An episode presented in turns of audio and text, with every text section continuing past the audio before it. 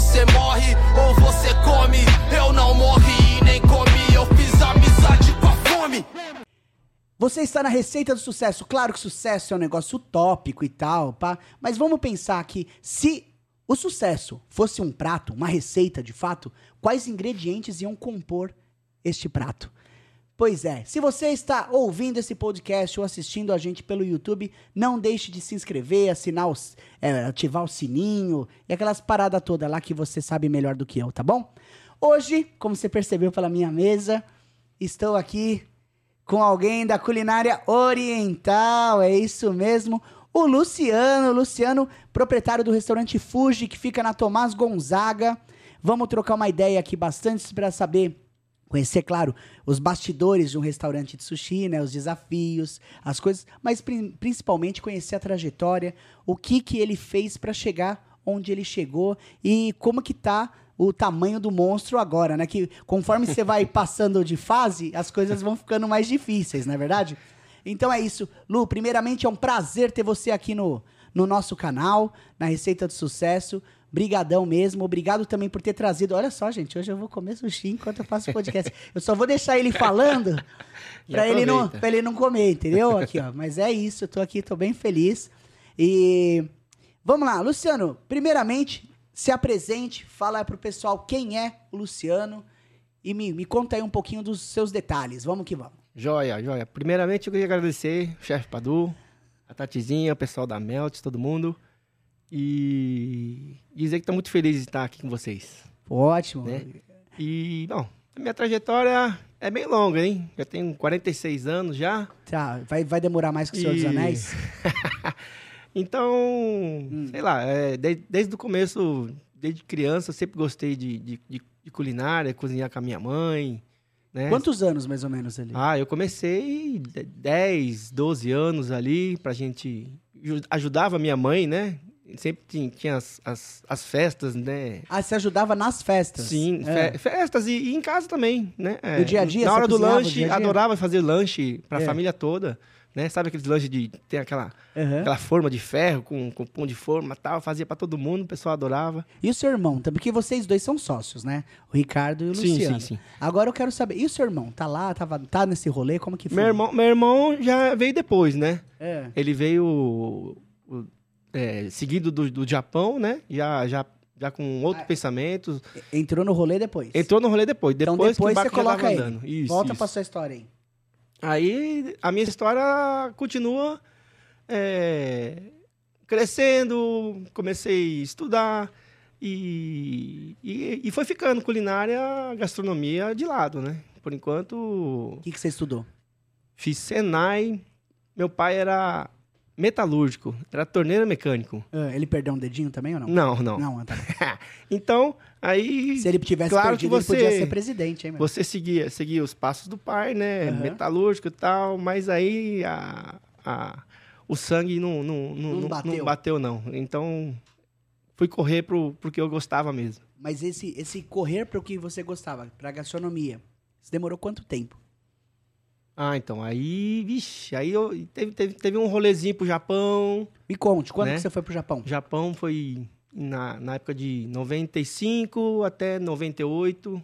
95 a 98 você ficou lá, três anos. Três anos, mais e Você acha que esse. Bom, isso é um pouco óbvio, né? Mas assim, é, essa questão de ter ido pro Japão é, te deu mais bagagem? Ah, sim. Ou você acha que já era um caminho que você faria independente de ter essa viagem? Não, não, assim, na verdade eu gostava de cozinhar e o Japão, como, como eu fiquei um bom tempo sozinho, se virava, cozinhava para mim, para os meus amigos lá também, né? Então, mas não teve jeito, sempre, sempre, tinha uma culinária no meio. Ah, lá no, no, Japão a gente tem os produtos brasileiros, né? Muitas vezes era, era comida brasileira. então, calma aí, deixa eu ver se eu entendi. Você no Japão comia comida brasileira. Comia comida brasileira. E aqui no Brasil você come comida japonesa. Comida, é, inverteu, né? Ah, sim, entendi. O legal é, é o, é o diferente, né?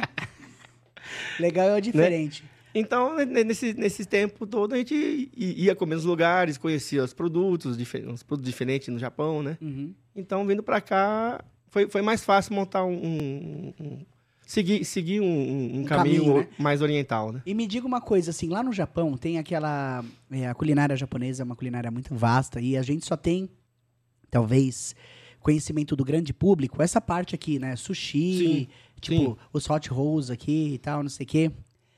Mas o que eu quero saber é que, assim, lá tem o Zakaya, não é? Os, os- Sim, os bares. os bares. É, também tem Kaiseki Cuisine, tem a comida tradicional lá, o udon, tem os lamens, né, e tal, etc.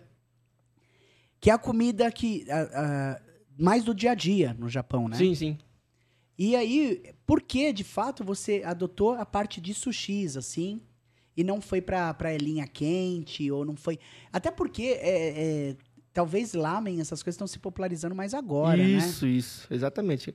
Na, na verdade, assim, na, na época que eu comecei a, a, a entrar em, né, de, de 2000 né, a 2007, a 2007 eu tava, entrei na faculdade já estava pensando de, de, de, de começar uma gastronomia japonesa mesmo. É. Só que Você de você- 2000... você é formado em gastronomia aqui?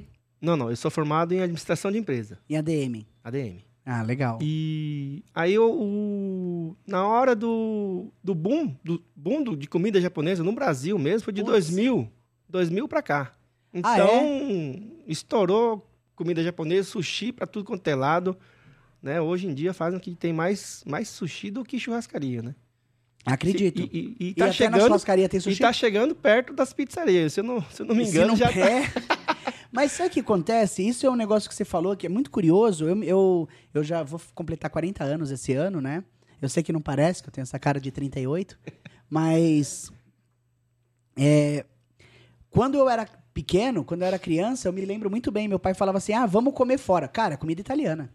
Sim. Era comida italiana. E aí, é, quando eu já estava ali no meu período de, de adolescência, que era nos anos 2000, 2000 e pouquinho, a gente, ah, vamos comer fora? Era sushi. Aí, ó. Era É sushi. E aí, depois dos anos 2000, é, ali talvez 2010, talvez, começou a ter muita influência das hamburguerias. Sim, Um monte muito de também. hamburgueria aí veio e tal, etc. blá, blá, blá.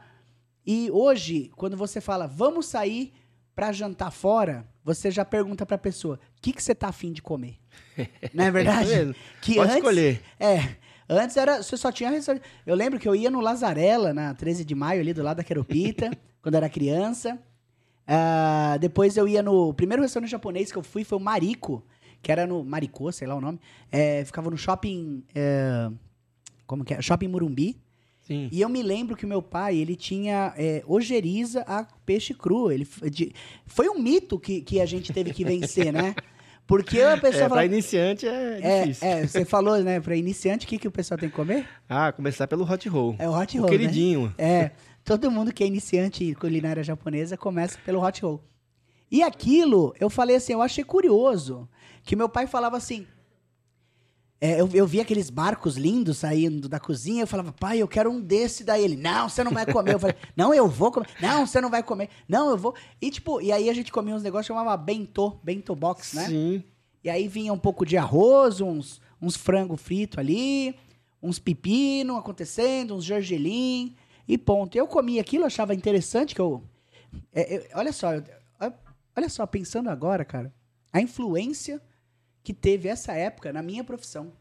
Porque, de fato, eu virei profissional, já tinha 31 anos, quando eu falei, eu decidi assim, não, quero fazer isso da minha vida. Sim. Eu também comecei tarde. sim. Você começou tarde? Mas, mas já com, com o pensamento dos 10 anos lá atrás, lá com 10 anos de idade, a gente já, já começa. Pra você ver, parece que as coisas que a gente faz lá atrás, Sim. ela ecoa, né? Eu- Ela vai, vai repercutir lá na frente. Eu acredito muito nisso, mano. É?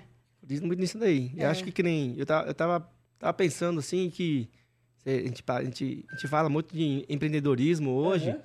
E acho que o, o empreendedorismo acho que começa lá no, no, no carinha que fazia o sanduichinho pra família, né? Um, um, um, sei lá, um- uma pipoca. O seu filho faz uma pipoquinha pra galera, pros amiguinhos em casa. Eu vendia, Né? eu vendia. Geladinho. Eu vendia né? Muita gente fazia geladinho em casa assim É. pra vender e tal. E parece uma brincadeira, mas depois você vai, vai pensando assim, quando você tem uma certa idade, maturidade, né? É, Você, fala, pô, aquele negócio que eu, que eu fiz lá, lá atrás, tá fazendo sentido agora. agora que, que, É. que vai valorizar, né? Acho que- Isso, isso é um negócio curioso que você falou em empreendedorismo. A gente fala muito hoje de empreendedorismo. Esse canal também é um canal dedicado a gastronomia e empreendedorismo, Sim, onde sim. a gastronomia, ela talvez fique até no segundo plano, tá? Porque o que me. é, cara, hoje em dia, se você quer uma receita de algum produto e tal, você digita no Google ali, tem. Putz, tem diversas pronto. coisas ali, tá pronto. Dá seu rolê. Então, assim, não é a questão. O que, que a gente tá fazendo aqui é, é o business falado. Então, apresentar cases, mostrar os desafios que o cara fez, que o cara não fez. Não falar especificamente do produto, ensinar a enrolar um temaki Sim, ou sim. coisas assim. Certo? Não é o intuito. O intuito é tirar o pessoal do sofá, tirar o pessoal da cadeira e empreender. E quando você fala essas coisas, é, eu ouvi num, num- num outro podcast, que minha memória, vocês me desculpem, é péssima, mas era um professor e ele falou que a palavra empreender só entrou no dicionário em 92. Cara, e isso é real. Porque assim, é, a gente não. Cara, a gente era. A gente era índio e não sabia. a gente Sim, andava sim. pelado aqui não sabia. Sabe? Eu, eu me lembro quando eu era pequeno, a, a, a questão do shopping center, de você ir no shopping center, porque pra mim era uma novidade. Aí ficava assim, como assim? As, as lojas dão pra dentro, não dão pra rua. Como que é assim? Mas e os carros passam? Não, os carros ficam pra fora. Mas o que, que o carro tá fazendo pra fora essa loja fica pra dentro? Aí, aquele negócio louco, né? E aí tem um negócio chamado praça de alimentação. E, e esse conceito foi curioso porque a gente sempre teve o concorrente como um inimigo. Sim, né? exatamente. Por não- exemplo, é, pra, pra ilustrar, gente, o, o, o Fuji, ele é o meu concorrente. E eu sou o concorrente dele. Vizinho. Exato. Por quê? Ele tá na Tomás Gonzaga e eu tô na Avenida Liberdade. Só que isso não existe mais. O que, que, o que interessa pra gente é o seguinte: ninguém vai comer a mesma comida todo dia. Exatamente. Então, o cara vai lá, tá cansado de comer hambúrguer, vai comer sushi. Tá cansado de comer sushi, vai comer hambúrguer. um- um- um- um exemplo legal disso daí é a nossa rua lá na Tomás Gonzaga mesmo. Exato. Né? Hoje, hoje até a rua se identifica mesmo como a Rua- do Sabor. Aham. Que, que temos lá, sei lá, acho que 20 restaurantes? mais de 20. Acho que mais de 20 entre japonês, chinês, taiwanês, tailandês, né? É, Tem indiano agora também. indiano, É, exatamente. Então, o cara pode escolher o que aonde for. comer E tem izakaya também. e sabores e texturas bares. variadas. Então, Exato. Então, assim, a gente tem essa. Mas o que, que é é isso daí? Também passa a ser um conceito desse negócio de você ir num local pra você lá você decide. Sim, né? sim, é, é que, você, que nem você falou, na praça de alimentação A ali, praça ó, de aonde- alimentação. ao ar livre, né? É. Você então chega você lá. escolhe. Ah, eu, eu, de repente, eu quero comer hambúrguer, a Tati quer comer comida italiana, o meu filho quer comer sushi. Sim, Tá tudo no mesmo lugar, tudo no mesmo rolê e funciona. funciona né? bem. E, e isso era um negócio assim que pra gente, meu, eu me lembro, putz, era um negócio louco e longe, né? E hoje, com o advento da. Da a- o impacto que teve os, as plataformas de entrega, em especial o iFood, né? Sim. Que as outras duas são muito, muito fracas, né? Tal, mas é, o impacto que teve o iFood. Você percebeu que esses. Se é que dá pra ter um diagnóstico agora, pra quem tá assistindo, a gente tá em 2022, né? É, então a gente tá num período meio pós-pandêmico, mas aí agora começaram a falar de, né, de voltar máscara, etc. Então assim, você tá no É. mercado ainda com uma certa insegurança, você não sabe pra onde que vai e tal. Mas você já consegue perceber o quanto isso afetou, o quanto isso mudou no seu mercado? Ah, eu acho que a- abriu um, um, um- um outro canal, né, de venda. É, Eu acho que dependendo do, do, do, do- estratégia da, da estratégia da empresa, eu acho que a, a empresa ela subiu, praticamente dobrou ou triplicou, né? Tem, É. tem casos aí que, que nem eu tenho, eu tenho conhecidos no, no interior que eles só trabalham só trabalhavam com delivery, né? Então ele estourou, praticamente triplicou hoje. Então E, e- e esse negócio, assim, de só trabalhar com delivery, né, meu? Tipo, eu... A gente tem muito problema na, na, na nossa loja com golpe. Pessoa pede, sim, pede o também. Eu já- negócio, cancela, Já, tive muito problema também. entregador rouba o pedido. Você tem muitos problemas lá? Tem, tem, tem, tem bastante problema que a gente usa a, entrega parceira, né, do iFood. É. Então, Eu tô, tô até é- considerando é meio- colocar é entrega difícil. própria por causa disso. não, a ideia mesmo é você ter um entregador próprio, seria mais... é, mas tem que ter um volume, né? Então, tem que ter um volume, exatamente. Então, Nós ainda a gente, tá- a gente prefere é, é, seguir nessa entrega da, do iFood, então... e, e me diga uma coisa, você acha que isso impactou É, porque assim, o que acontece com os sushis, né? É tipo, você é rodízio lá? Me conta um pouco, como que é? Então, nossa casa, nós temos rodízio e tem, e tem os pratos à la carte também. Hum. É. E, e esse negócio do rodízio não dá problema da, da, da que pessoa às vezes é muito desperdício? Porque eu penso que muitas vezes as pessoas. é, meu, a, a, a sensação que eu tenho quando eu vou em sushi é que a pessoa passa três dias sem comer. Né? Fala assim, "Pô, eu tô há três dias sem comer. Aí eu vou no rodízio. Ela vai pra lacrar. A mentalidade do brasileiro ainda acho que é assim. Ainda é É, assim? eu acho que é- ainda é assim. Mas acho que tá mudando muito, viu, chefe Padu? É. Então, lá no Fuji, é, a, gente, a gente percebe que tem pouca, pouco desperdício, assim. É. Então, E- E vocês estavam trabalhando um tempo atrás com os festivais, né? é, a gente, a gente. Os festivais a gente chama lá de, de degustações, né? É.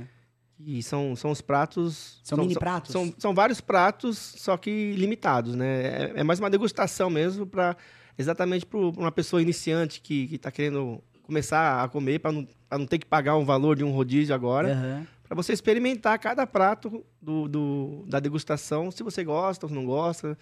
Aí sim, depois, para você poder enfrentar um rodízio aí. E agora também aproveitando, né, para agradecer o Marlon, cara, muito obrigado. Ele Marlon. que fez aqui. Muito obrigado. O nosso viu? sushi man chefe lá do Fuji É, tá acompanhando a gente aí. tá aqui, tá aqui na sala escondido ali, ó. Tá. Mexer com o rapaz ali dessa peixeira. É faca para tudo quanto é lado. Então, Lu, agora vamos lá. No Japão, você trabalhava com o quê, nego? Cara, no Japão eu fazia. Eu, eu me dei bem no Japão, porque eu, eu fui trabalhar com componentes eletrônicos, né? Hum, Com, você ficava com- na fábrica? Com máquinas de fábrica. Hum, Então eu trabalhava. No, é, no, no início da minha carreira eu trabalhava em metalúrgica, então foi tranquilo para mim. é. Eu, eu acabava arrumando, arrumando as máquinas lá, para os japoneses lá, e eles, eles adoravam, né? É. E, o, e aí, então, você trabalhando em fábrica em si. Fábrica, E chão foi- de fábrica. E, e quando você saía, sua experiência é tipo em, em locais de comida, como era? Me conta um pouco do hábito japonês, Então, no- no- então era bastante. enquanto eu como. cotidiano lá. no- na verdade, assim, vou contar uma historinha assim. ó. Porque isso que você está comendo hoje, assim, de sushi, sashimi, para o japonês é, é praticamente na- em, em casos festivos, né? Um aniversário, num casamento. É, não, não é, não é uma comida diária.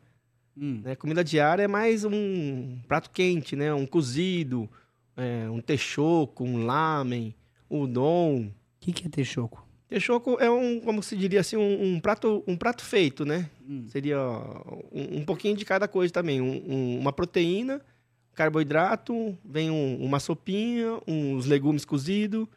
Seria um- uma refeição completa. Ah, esse é o texoco. Texoco, E- é uma e o- comida diária deles, assim. E o udon, o que, que é? O dom é um macarrão de arroz grosso, né? Bem saboroso também, por sinal. Hum. E, e pode, pode vir aí acompanhado de, de, de um tempurá também, que é bem um, uma- um, um- um legumes, um camarão empanados, né? E você vai comendo junto com o caldo do, do macarrão. É uma delícia.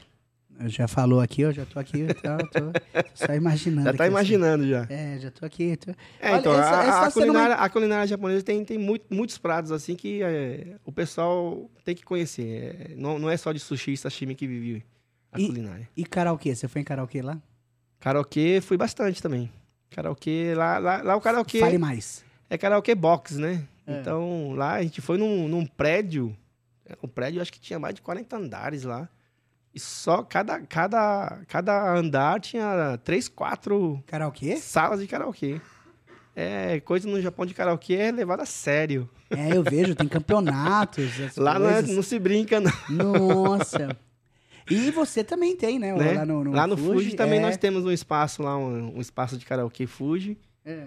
E fica no, no, no, No, andar de cima lá lá do, cima. do, do restaurante, então é bem legal conhecer também. Só que lá é, não, é um, não é um karaokê box, lá é um espaço aberto, Aberto pra quem for. até né? umas, umas 20, 30 pessoas lá. Dá pra fazer evento, aniversário, e, e quiser comemorar, só tomar uma cerveja também, cantar, É. distrair, descontrair com, com os amigos, É. dá pra fazer aí tudo. É, eu falo muito, meu, o karaokê é terapêutico, né, cara? O karaokê mudou minha vida. Sim. Tipo, eu era uma pessoa é, mu- muito mais, sei lá, tímida. E o karaokê vai te soltando, né? Você acaba. É, Eu, eu preciso cantar mais no karaokê, sou meio, é você meio. é, tá, tá, tá dando armário ainda? sou né? meio tímido, não. Não, mas vai. De pouquinho em pouquinho vai se soltando. E o Fuji tá com quanto tempo? O Fuji, eu- esse ano completa 12 anos. 12 anos já? 12 anos já. Então tá bom, vamos lá. Você, há 12 anos atrás, se você pudesse dar um conselho pra você mesmo, o que, que você falaria? Cara, conti- continua na linha que você tá. Ia falar, muda de área, cara. Monta eu uma borracharia. eu Acho, eu acho- Não. acho que não. é. Acho que você tem que tomar umas pauladas primeiro pra depois Depois aprender. desfrutar, né? E qual que foi o seu maior desafio, assim? Tipo, você começou o Fuji. Você já começou com o seu irmão ou seu irmão entrou depois? Não, não. O Fuji, a gente começou. Eu comecei como funcionário do Fuji, na verdade. Ah, então, Eu- isso que eu eu- quero saber. eu- É. Eu, na verdade, assim, eu trabalhava em um outro restaurante e a gente. é, eu, eu e, e na, minha, na época, minha namorada, a Rosângela, né? A gente falou assim: vamos casar. Nós dois. eh, Já tinha. Com, com um dinheirinho que sobrou, já tinha um- uma casinha.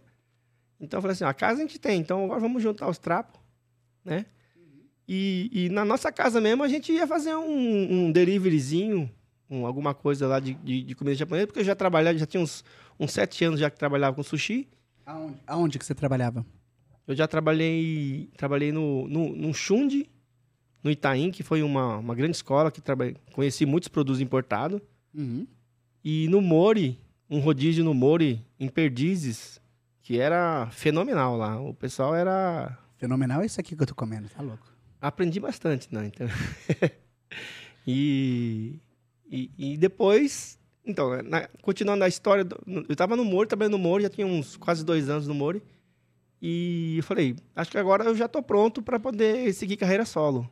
Assim, vou casar, vou casar com a Rô, com a minha namorada, e a gente fica em casa de boa. A gente fica trabalhando lá. Eu já sei, já sei como é que faz tudo.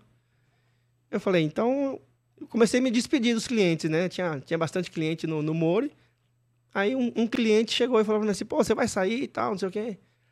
Antes de você sair, você não quer, não quer conhecer um ponto lá com a gente e tal? A gente tá pensando em abrir, abrir um, um, um, um restaurante e tal. Aí eu falei, ah, eu posso dar uma olhada lá, vamos lá ver. Aí o tio desse, desse cliente era onde ele tinha um ponto lá onde era o Fuji, Hum, na Tomás Gonzaga. na Tomás já. Gonzaga. Ele viu esse ponto, né? Na verdade, ele já tinha visto. E falou assim, pô, será que aqui vira um rodízio aqui? Eu olhei assim, ó. Já conhecia os restaurantes que tinha lá, um- os mais antigos lá, né? O Kazu já tava lá. O Cazu já tava, o Rinodê, Rinodê. porque sim, já tava. Eu falei, cara, aqui Aí, aí é só, Aqui só é- peixe grande. é briga você falou, grande, é. mas eu encaro isso aí. Tá- Eu tava pra casar, mas eu falei, eu vou casar e, e pelo menos vou juntar mais um dinheirinho aqui, né? É. aí depois eu me viro. E foi assim.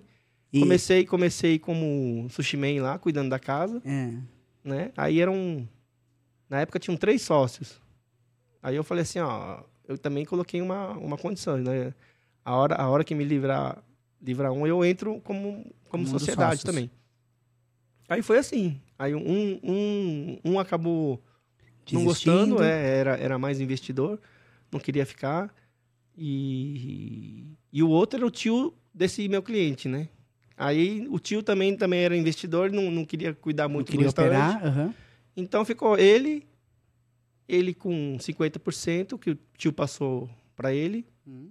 Eu fiquei com 25%. E aí o outro, o outro sócio falou assim, pô, eu também não tô, não tô feliz aqui não, eu tô a fim de fazer outra coisa, não sei o quê. Aí que entra o meu irmão na jogada. Meu irmão já estava voltando do Japão Já tava com E- dinheiro. já estava com um dinheirinho. Eu falei, pô, é a hora- agora é a hora. Se você quiser, já falei para ele, se você quiser, você vem para cá, fica aqui comigo, trabalha comigo aqui. E aí nós dois ficava com 20, com 50% também. Uhum. E foi assim, aí o outro saiu, passou os, os 25 pro meu irmão E, e a gente começou a trabalhar lá. Um outro sócio com 50 e eu e meu irmão com 50. Né? Aí a gente sabe que uma hora, uma hora vai, vai chegar que o, o- um, um vai, cansar. É, aham. né? Então, a gente chegou e conversou com esse sócio e acabamos comprando a parte dele. Ah, entendi. Pô, legal, cara. Bacana. Não sabia dessa história. Sim, Não foi. sabia. Isso já faz 12 anos? Já faz não? 12 anos já. É. E já tinha esse nome. Já tinha o nome Fuji. É. Sempre foi Fuji. Pô, que interessante. E Luciano, me diga uma coisa, velho. Qual que é o seu diferencial? Cara, lá o nosso diferencial mesmo, eu acho que de ser, ser, ser simples e, e- e o correto, né? Você fazer, fazer coisas de, de qualidade e, e sempre foi assim. de- Menos de- é mais, assim, tipo. É, exatamente. E, e, e com preço também acessível, assim. Até mesmo quando a gente chegou na, nessa rua, na, na Liberdade, a gente tr- entrou com rodízio bombando, né? É, o pessoal não te quis te matar, não? Exatamente, o pessoal não, não olhava com bons olhos lá, não. É. Os grandão lá falavam assim, pô, o que que é esse cara, esse que é esse novato tá maluco entrando aqui? aqui? É, já colocou um rodízio a preço de banana aí, não sei o quê. É. Mas foi assim que a gente foi começando. A gente ficou conhecendo, conhecendo, mas, mas hoje a gente pode se garantir como um dos, um dos melhores restaurantes ali da rua também. Que legal. Agora me diga uma coisa, é... Um negócio que eu percebi muito, e, e eu acho que você partilha dessa, dessa visão também, é o relacionamento antes da pandemia era um, com os vizinhos, né, com os concorrentes e tal. Ah, também. E agora é outro, né? Eu vejo assim, por exemplo, o, o, o, o Ted e a Tânia, né, do lado do sim, TK, sim, sim. E um abração pra vocês, por sinal. Exatamente, E- são grandes vizinhos lá. É, eu vou trazer eles também pra trocar ideia aqui.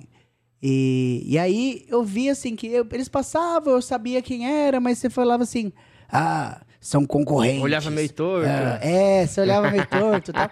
E agora, meu, nossa, eu tenho um carinho tão grande por eles. Exatamente, E eu eu, sinto que eles têm um carinho tão grande pela gente. É, as outras pessoas da rua mesmo, as pessoas do bairro, né? O, a- ali durante a pandemia, abriu do lado da, da Meltz o Bodogami, Sim. né? Também do, do, do, do Rafa e do, do Kazu também. E, putz, muito legal. Trouxe mais, mais vida, mais gravidade e tal, etc. Eu acho que a- pandemia acho que ajudou a estreitar os relacionamentos, né? E, e, e com- como todo mundo, assim, não sabia como, como ia ficar, como é que a gente ia trabalhar, não sei o quê, a gente acabou se unindo, a nossa própria rua se unindo, né? Fazendo reuniões tal, e, e, e tentando produzir alguma coisa ao bem de todos, né? Então, hoje, hoje que nem assim, hoje nós, nós temos segurança na rua, Uhum. 24 horas, né? Que eram, como assim, no, no final de ano, todo mundo, a maioria dos restaurantes fecham. É. Cinco, uma semana. O, o- Então, o Geraldo, né? O, o, o- doutor o- Geraldo, é. O pessoal do Geraldo. Meu, o G é muito mais com segurança, cara. o G, G, abração É um você. parceirão também. Porra, toda hora eu, eu mando assim. G, acabou meu gelo. Ele vai na Tomás Gonzaga. Cara, quem tem gelo lá? A Meltz tá precisando de gelo. Aí ele aparece gelo ele na minha loja. lá, sai correndo É, pra e aí, às vezes, também ele vai. Putz, é muito legal essa, essa parceria, né? Que, e aí você vê, né? Que aquele, tem uma frase do Newton que fala assim, né? Se, é, é, se vi mais longe é porque me apoiei no ombro de gigantes, né? Exatamente. E essa parada que você falou da gente trabalhar junto me lembrou uma história que eu quero compartilhar com a galera, que é o seguinte, na, na década de 90, não, isso foi, é, foi na, antes dos anos 80, por aí, 78, não me falha a memória, tinham a- os- o- as, as marcas de relógio suíço estavam sofrendo um baita de um baque com a entrada dos, dos orientais, né, com a, da Citizen, né, desse, Sim. da Seiko, né, Cássio e tal, etc. E eles faziam aqueles relógios analógicos. E aí aqueles relógios lindos, maravilhosos suíços, estavam perdendo o valor. Porque às vezes o cara... É, pô, tu- o cara às vezes demorava três anos para o relógio ficar pronto. Né? Para você ver. Então era outra parada, era outra, né? Um relógio suíço, sinônimo tal. E aí duas fábricas de, de relógio suíço ah, perceberam esse problema e as duas se uniram e elas falaram assim, não, então primeira coisa, é um negócio que eu até coloquei aqui, meu, é o, o orgulho é um sentimento perigoso.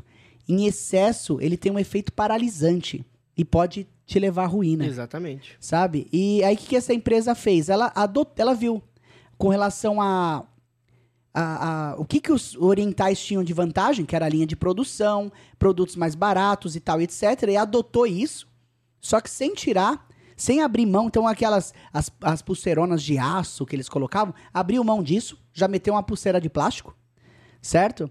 E falaram assim, meu, é, se o relógio suíço era um negócio que você deixava de herança para as pessoas. Mas, meu, meu pai tem um Rolex. E quando ele morrer, eu vou ter um Rolex. Tipo, era um bagulho assim. Aí eles falaram, não, eu quero um relógio que, que troque igual você troca de roupa. Muito similar ao que o, o Caíto Maia fez com a Chili Beans. Sim. Com óculos, né? Então, é, eles pegaram e se uniram e fundaram a SWAT. Né? E o SWAT hoje, né? é- Há um estudo que diz que da em cada cinco relógios vendidos no mundo, um é SWAT. Então, eles colocaram um negócio de você trocar pulseira. Não sei se você lembra aquelas pulseirinhas coloridas, você Sim, lembra? sim. Anos 80, anos 90. Aí trocava as pulseiras, todo mundo queria ter aqueles negócios. E aquilo virou uma moda. E, e- então o que que acontece? Eu acho que a pandemia também trouxe um pouco dessa, dessa união. Era a união de dois concorrentes, duas pessoas que antigamente eram rivais. Sabe? E a gente vê que não, meu, você- o, o inimigo é outro. Sabe? É lógico. É, e- É, não tem nada a ver. e é isso que a gente precisa saber, é isso que a gente precisa alinhar a todo instante, sabe? É, como eu falei, qual que é, qual que é o, na, na liberdade ali? Que, que- não é inimigo, cara, mas, pô, nosso objetivo na, na liberdade é trazer mais pessoas pra liberdade. Sim, exatamente. É, acho, Sabe? Que, acho que a gente procura na, na rua toda ali, como, como é uma rua...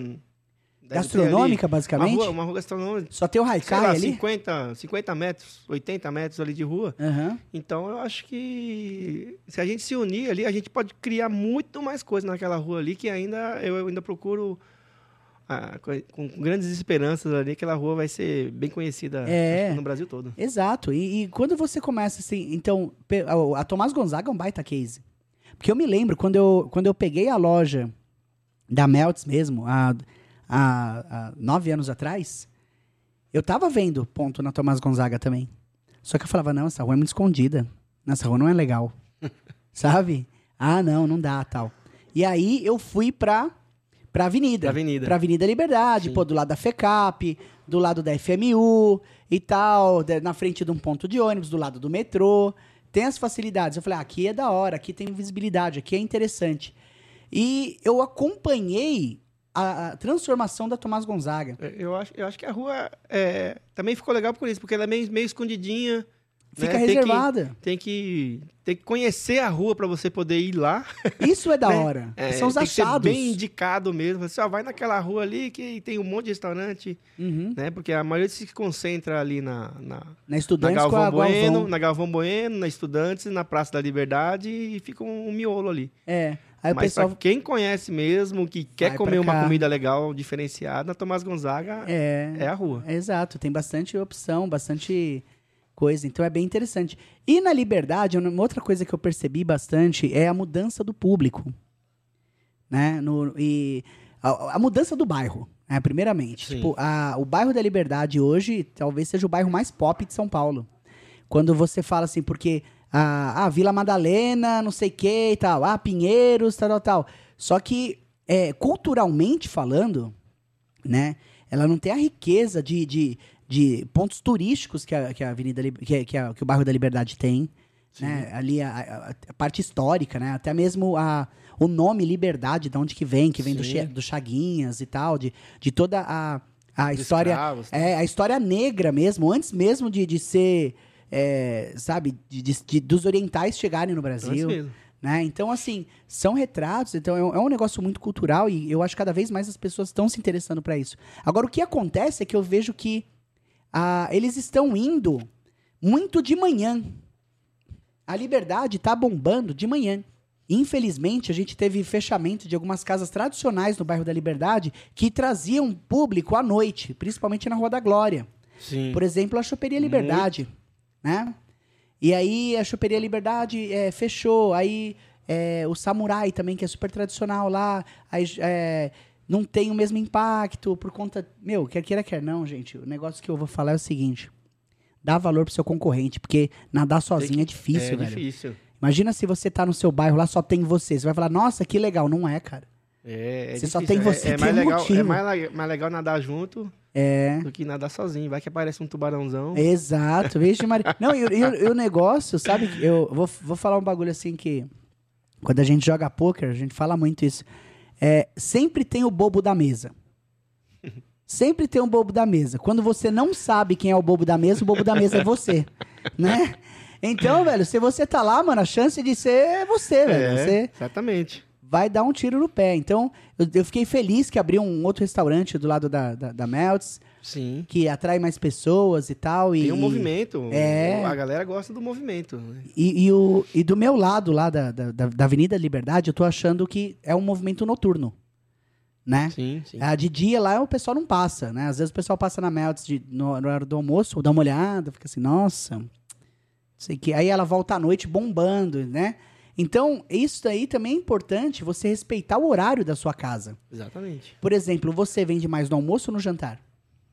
Aí, aí tem, a gente tem dois horários. Na, na semana, eu acho que é, é, no almoço é um público mais ali próximo, né? O pessoal que trabalha ali.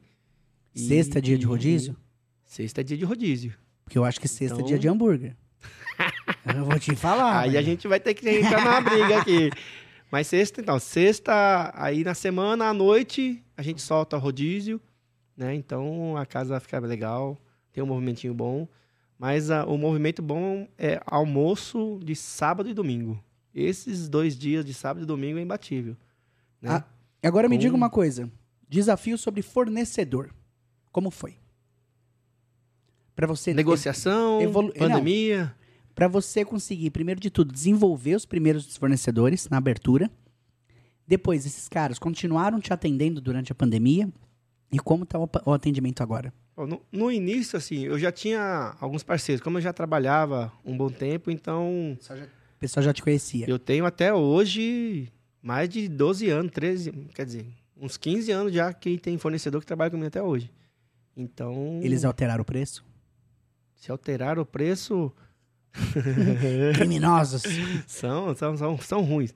Mas, assim, é, não tem jeito, né? A gente sabe que hoje, hoje a matéria-prima, principalmente de sushi, a maioria é tudo importado. Muito cara. né? Então, por isso que tem alguns rodízios aí que estão bem salgadinhos, né? Mas se faz jus pelo, pela qualidade e, e apresentação aí. E, você, e vocês, é, na pandemia, esse cara continua?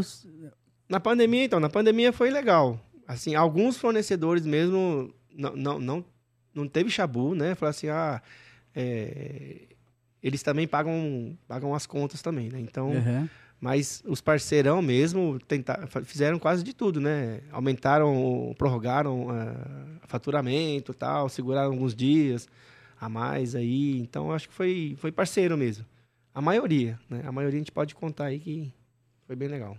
É, e, e com relação ao imóvel lá, você conseguiu algum certo desconto na Ah, não. pandemia? No imóvel também. Se não tivesse feito um acordo com, com o dono do imóvel, dos aluguéis lá, a gente tinha deixado. Caído nessa. Tinha deixado já. Estima-se que Então- mais de 40 restaurantes fecharam ali no centro de São Paulo. Ah, eu, eu, eu acredito. É Acredito fogo, né? que do, do ladinho nosso lá tinha o, o, o Gomes, que era o, o, É verdade. o, o Yuso, né? Era Aham. o, Alexandre que cuidava do Yuso. E também não aguentou. Então, um restaurante que tem mais de 30 anos de, de tradição, Casa, exatamente. não, não teve jeito. É, e o. Mas ao mesmo tempo, né, se a gente parar pra pensar, então, o pessoal que tá assistindo a gente agora tem muito ponto bom Sim. disponível. Hoje, Isso hoje, é. hoje quem, quem quer, acho que quem quer empreender, né? Uhum. Você, se tiver um apoio e um pouquinho de coragem, eu acho que agora é a hora. Você consegue pontos bons com preços bem legais. Preços acessíveis. O que eu tô vendo, assim, é que eh, o pessoal, é, com, com o aumento dos preços, muitos proprietários, eu digo isso por, por conta do projeto de expansão da Melts, né? Muito proprietário é, ficou louco, assim, tipo, eu vi um ponto que antes da pandemia custava aluguel 8 mil, aí eu liguei esses dias, o cara tá pedindo 42. aí eu falei, moço, mas de onde você tirou esse preço, velho? tipo, de 8 mil foi pra 42, velho? valorizou. É, e, e aí fica lá com o negócio vazio, pagando IPTU, e ele acha que tá. Mitou, Não, é, se não... sabe? E, e isso, isso daí eu acho um pouco assim, é, como eu vou dizer, injusto. Porque, na real, quem faz o ponto não é o proprietário. Quem faz o ponto é o, é o comércio que tá lá. É ou os comércio. comércios que estão na região. Então, aí o, o proprietário vai e esfola e fala assim: não, não, esse ponto é muito bom, tal, tal, tal. Mas ele tá tirando lucro, tirando proveito de algo que ele não fez. Sim. Certo? Porque ele não, não trabalhou lá nenhuma vez. Ele acordou cedo, foi lá, colocou óleo na fritadeira, ligou os bagulho, limpou a coifa, arrumou a chapa, fez as paradas, colocou lixo pra fora, essas coisas todas. Contratou pessoas, demitiu pessoas. Ele nunca fez isso. E aí ganha disso, sabe? E, e muitas vezes cobra luvas pra entrar no, no, no- no imóvel, luvas do próprio proprietário, né? Então eu acho que tem algumas coisas assim aqui no. E, que a gente tem que é, ter um- uma ajuda, talvez, do poder público, sabe? Porque a gente tem que deixar o ambiente de negociação cada vez melhor, sabe? Que as pessoas queiram abrir empresas, e as pessoas querendo abrir empresa, obviamente vai ter emprego. Então, Sim. sabe? E, e isso é um negócio que eu fico, eu fico muito chateado, que pra mim, né, na minha visão, você sabe que, né, da minha experiência, na minha visão, um país onde o profissional médio, o sonho do profissional médio é passar no concurso público, está fadado ao fracasso É. sabe? Está fadado ao fracasso, porque a pessoa não vai querer empreender. A pessoa, ao invés de querer gerar impostos, ela está se alimentando dos impostos, Sim. certo? Exatamente. E a gente tem que parar com isso. E, e- e parar de ver, né? que, tipo, como eu sempre digo, é, é ver o empresário com maus olhos, ver o empresário como o, o, o babaca do rolê. E não é, cara. É um cara que ele pegou o dinheiro dele, que ele às vezes nem tinha, né? Tá pagando uns juros absurdos. Ele podia pegar o dinheirinho dele ali e deixar parado num CDB. Pôr, pôr no- numa aplicação X ali, já era. Mas não, ele vai, investe, compra o negócio, acredita na, na ideia. Aí ele dá emprego pro marceneiro, dá emprego pro pedreiro, dá emprego pro eletricista. Aí depois ele contrata garçom, ele, ele contrata sushi, contrata não sei o que lá. Dá emprego pro pessoal que fabrica equipamento. Dá emprego pros fornecedores. Faz o negócio girar e tal. E aí, eu e acho... trabalha ainda. E trabalha ainda. E o que eu acho muito curioso, as pessoas perguntam assim, mas qual garantia você tem? Nenhuma, amigo. Nenhuma. Nenhuma. Você não tem décimo terceiro, você não tem férias, certo? Hoje, por exemplo, hoje é meu dia de folga. Onde que eu tô? Tô aqui gravando o podcast pra vocês, porque eu acredito que, de, de fato, quando a gente sair daqui, quando a gente deixar esse plano, são essas coisas que vão ficar, É isso aí. sabe? É o que a gente consegue fazer durante a vida. E, e na hora que eu vejo as pessoas pensando de uma forma tão limitada, é, a pessoa ela fica pensando, é, como que é, é, como que é aquele negócio de funcionário público que ele não pode ser mandado embora? Estabilidade. Estabilidade. Gente do céu, estabilidade não existe, velho. Se você quer estabilidade, eu vou te falar aqui o rolê aqui pra você. Aqui, ó, pá. Nego, quer estabilidade? Seja estável. Acabou. Já era. Agora, se você não é a mesma pessoa todo dia, certo? Se você não é a mesma pessoa, você dá porrada nas pessoas, você quer... Amigo, a vida é assim, É que cara. eu falo muito, muito pro, pro pessoal assim, Padu. É, é, é- é se dedicar, né, pelo que você faz. Né? Como, como, como, como se eu, eu, como se eu me dediquei, sabe? Assim, Uhum. Hoje eu tenho um restaurante, mas assim, ninguém sabe o que eu passei, né? É, Então, os tombos que você levou. é, eu digo assim, é dedicação. Eu acho que para trabalhar, é, se você pensa em ter alguma coisa um dia, é trabalhar como se você se você é um empregado hoje, a trabalhar como se fosse seu um restaurante, né? Então, um- porque um dia você vai querer ter um seu, né? Então, Exato. acho que a ideia é essa. Isso que você falou é curioso, porque assim, as pessoas elas se elas se é, elas se habituam com isso. É, por que, que você trabalha mal? Porque eu ganho Não. pouco. Meu amigo, desde Adão e Eva, você tem que trabalhar primeiro para depois receber. Aí você vai e faz o contrário e você acha que você é o, o bonito. É, então. Meu filho, quem que vai te achar, velho? Você vai fazer o que da vida? Tem que, tem que Né? pelo menos se des- destacar um pouquinho Tem que se destacar. se- E, e você, você falou uma parada aí que é verdade. É, prego que se destaca que toma martelada. É. Você vai se destacar, nego vai te pôr pra baixo, vai te Sim. chamar de puxa-saco, vai te chamar de sei lá. Exatamente. O pelegão da... É, exato. Você vai ser o, o problema do- da, da, da parada. Eu lembro quando eu trabalhava lá no Lee e o chefe Jonas sempre falava assim: Padu, desce lá e organiza o estoque.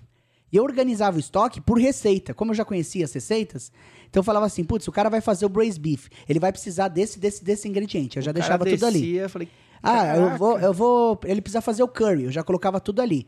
Então, todos os ingredientes que eu fazia, eu organizava por receita. E as outras pessoas, elas organizavam por família de produtos. Então, por exemplo, todos os shoyos de um lado, todos os, os sais do outro lado, todas as ervas do outro lado e tal. Então o cara ficava pe- pescando assim. Isso que essa maneira de eu, de eu pensar Ah, ah, já ah. otimizou o processo dos, do, Então, Dos o- o- cozinheiros. O, chefe pediu um favor pra você e você foi lá E fez eu- um pouquinho a mais, né? Exato, eu fiz. um- O que, que eu Então- fiz? Eu pensei. Aí me perguntaram assim, cara, mas por que, que você faz Por isso? que, que você fez isso, né? Por que, que você fez isso?